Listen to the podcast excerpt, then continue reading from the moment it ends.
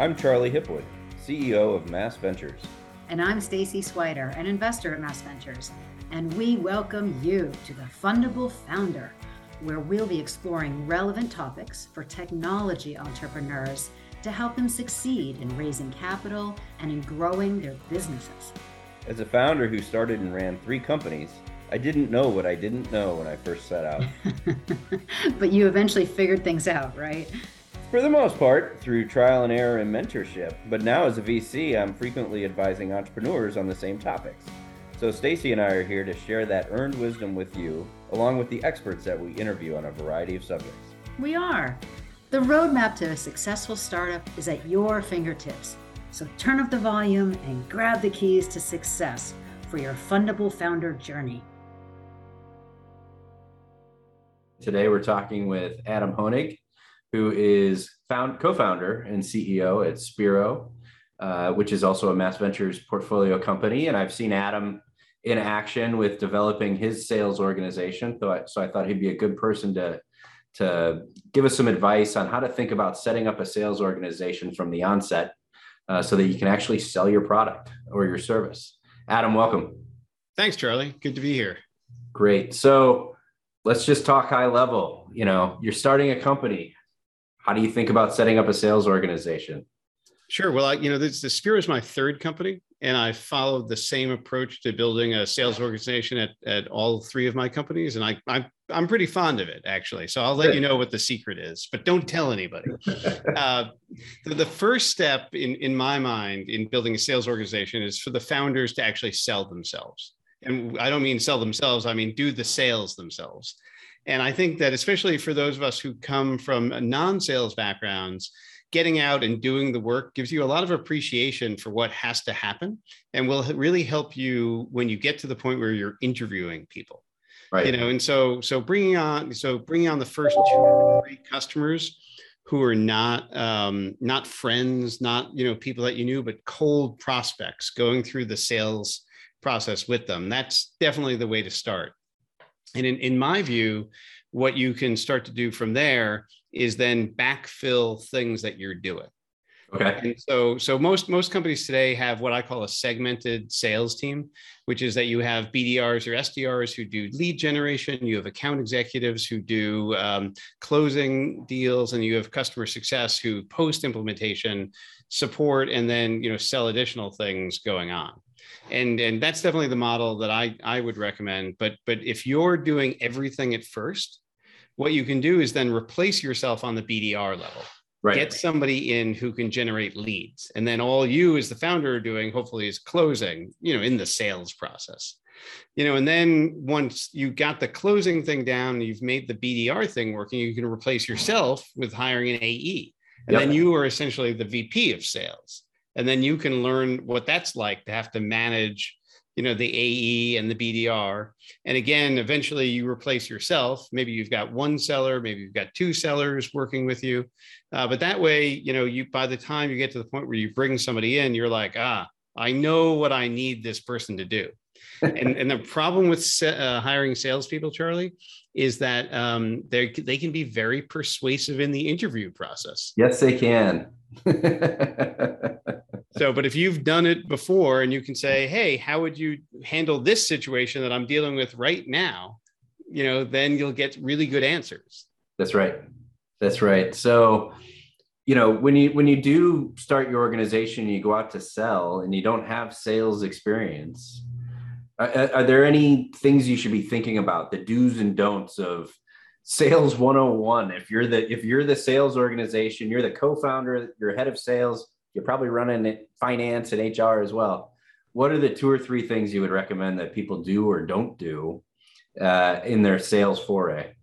Well i would say that uh, first of all don't be afraid to fail. Yep. And don't don't treat it like a precious thing. Like the the best the best salespeople, you know, maybe they're going to close 20% of the leads that you put in front of them. You know, so if you get a lead and you don't know anything about what to do and you jump on a call and you totally mess it up, perfectly fine. The goal is to learn from that. It's not to win all the deals. Okay. Just like in baseball, like you hit 300, you're in the Hall of Fame. You hit 300 in sales, you're in the Sales Hall of Fame.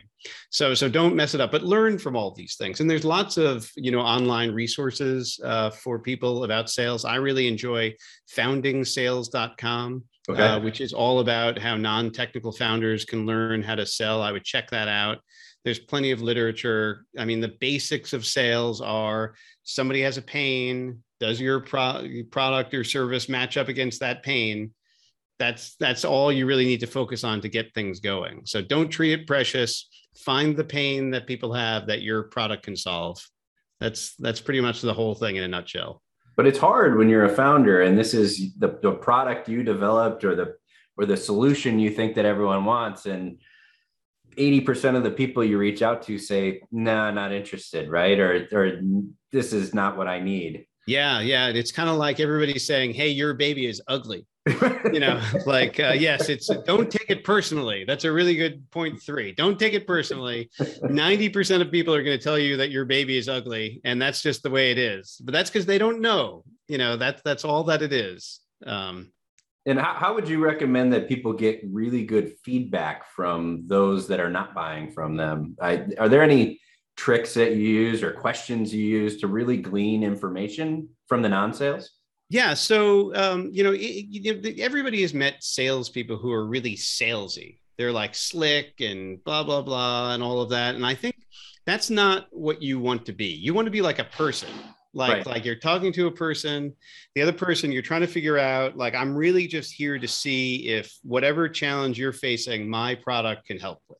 Right. You know and, and if that's not the case you know you should always ask well what what are you looking at? What else are you considering? Like because maybe you're going to learn something about your product that would fit better for what they're right. doing right um you know, if if you're in a situation where um, you're doing a lot of uh, selling and you're dealing with a lot of leads, I definitely would do a post uh, sale survey yep. of people. Uh, we've done that very successfully, but most people, I would say, early stage, it's more of a, a feeling out process. It is.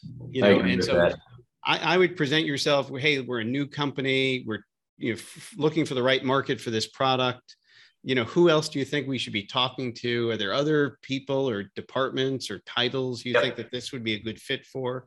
Just treat it like an open-ended interview more than like a sales process at first until Got you it. get that nailed down. So back to the sales organization where we started which i think you give great advice about you know thinking about your bdrs your aes and kind of moving people into those roles as you kind of uh, move on. You've built your organization uh, you're building your organization. In, in, general is there a ratio you look at for bdrs to account executives to vp of sales to customer success executives? Like how do you think about that organization? If you, yeah. you used a baseball analogy before like you know how what players are you putting on the field to field your best team? So so the, the biggest factor in determining that i would say is deal size. Okay. You know and so if you're selling uh, you know, five thousand dollar deals, you probably don't even need, you know, a difference between the AE and the BDR. You just need right. one person who can get on the phone and close deals rapidly. Yep. If you've got a 50k deal, probably what's happening is you're going to have one BDR per one AE.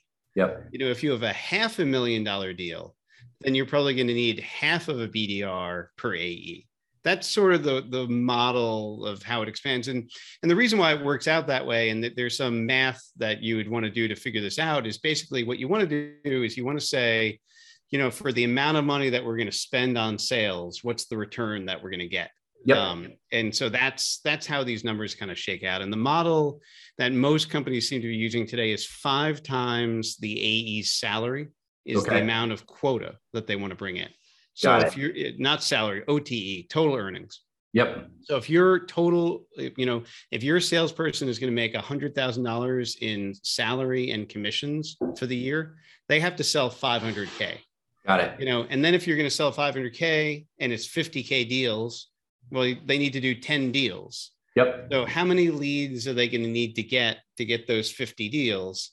And that's probably going to boil down to one BDR. That's just sort of how the the math is probably going to work for you. but that's makes that's sense. how you would organize that. And, and then how do you layer in ramp time with that? Like, is a traditional AE six months of ramp time before they really start to sell? Uh, Well, I would probably go for three. You know, Okay. I would say, you know, in, in three months, if your AE is not able to attain quota, then there's probably something going on there. Fair point. Uh, so, what other ways do you measure success of how your sales organization is working? Do you are you looking at you know BDRs? If you don't make fifty calls a day, you're failing. What are the areas of uh, that you measure? So we we definitely look at uh, you know call activity, and you know of course our platform Spiro tracks all of that automatically for you, so you nobody has to do any work and it's all there.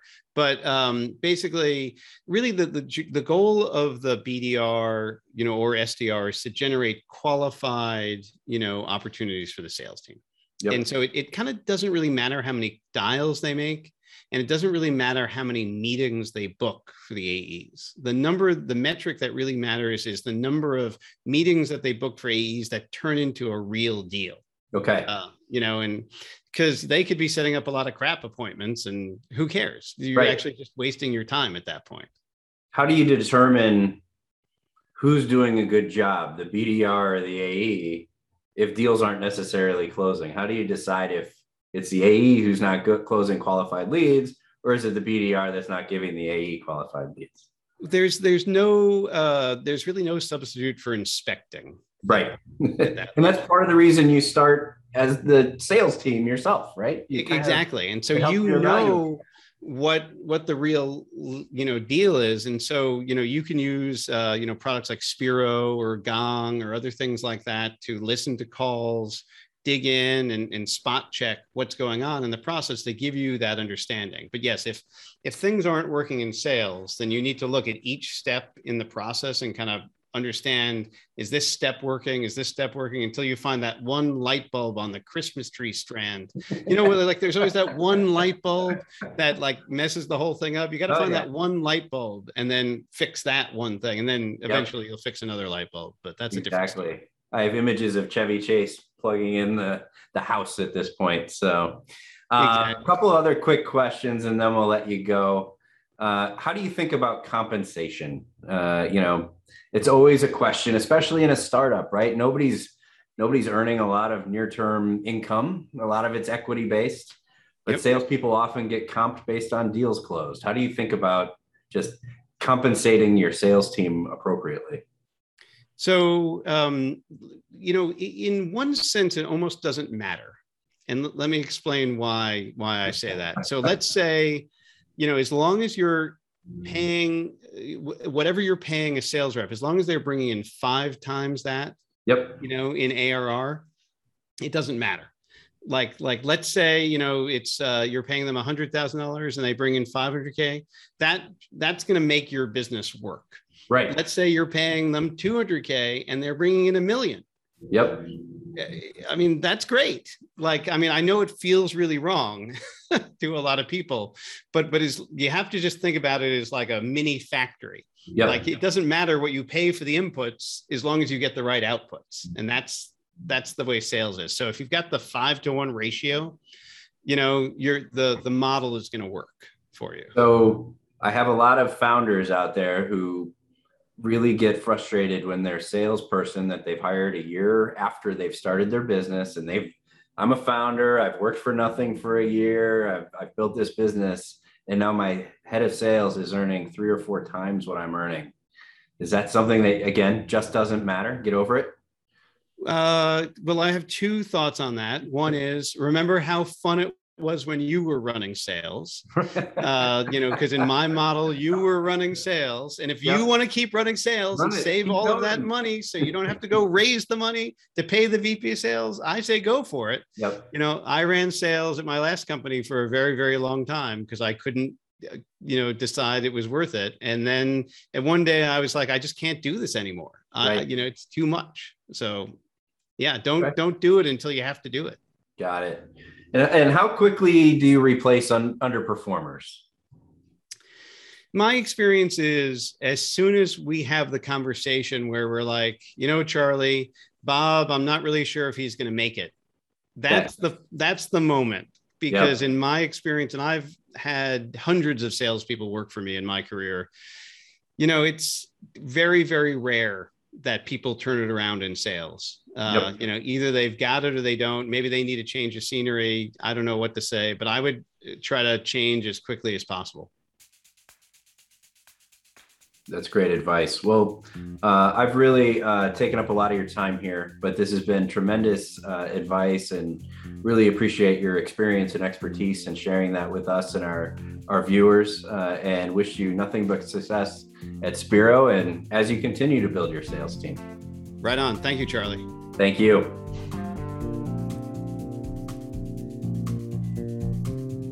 Thank you for listening to this episode of The Fundable Founder please go to our website at mass-ventures.com for more information on Mass Ventures and where you can also find other episodes just like this.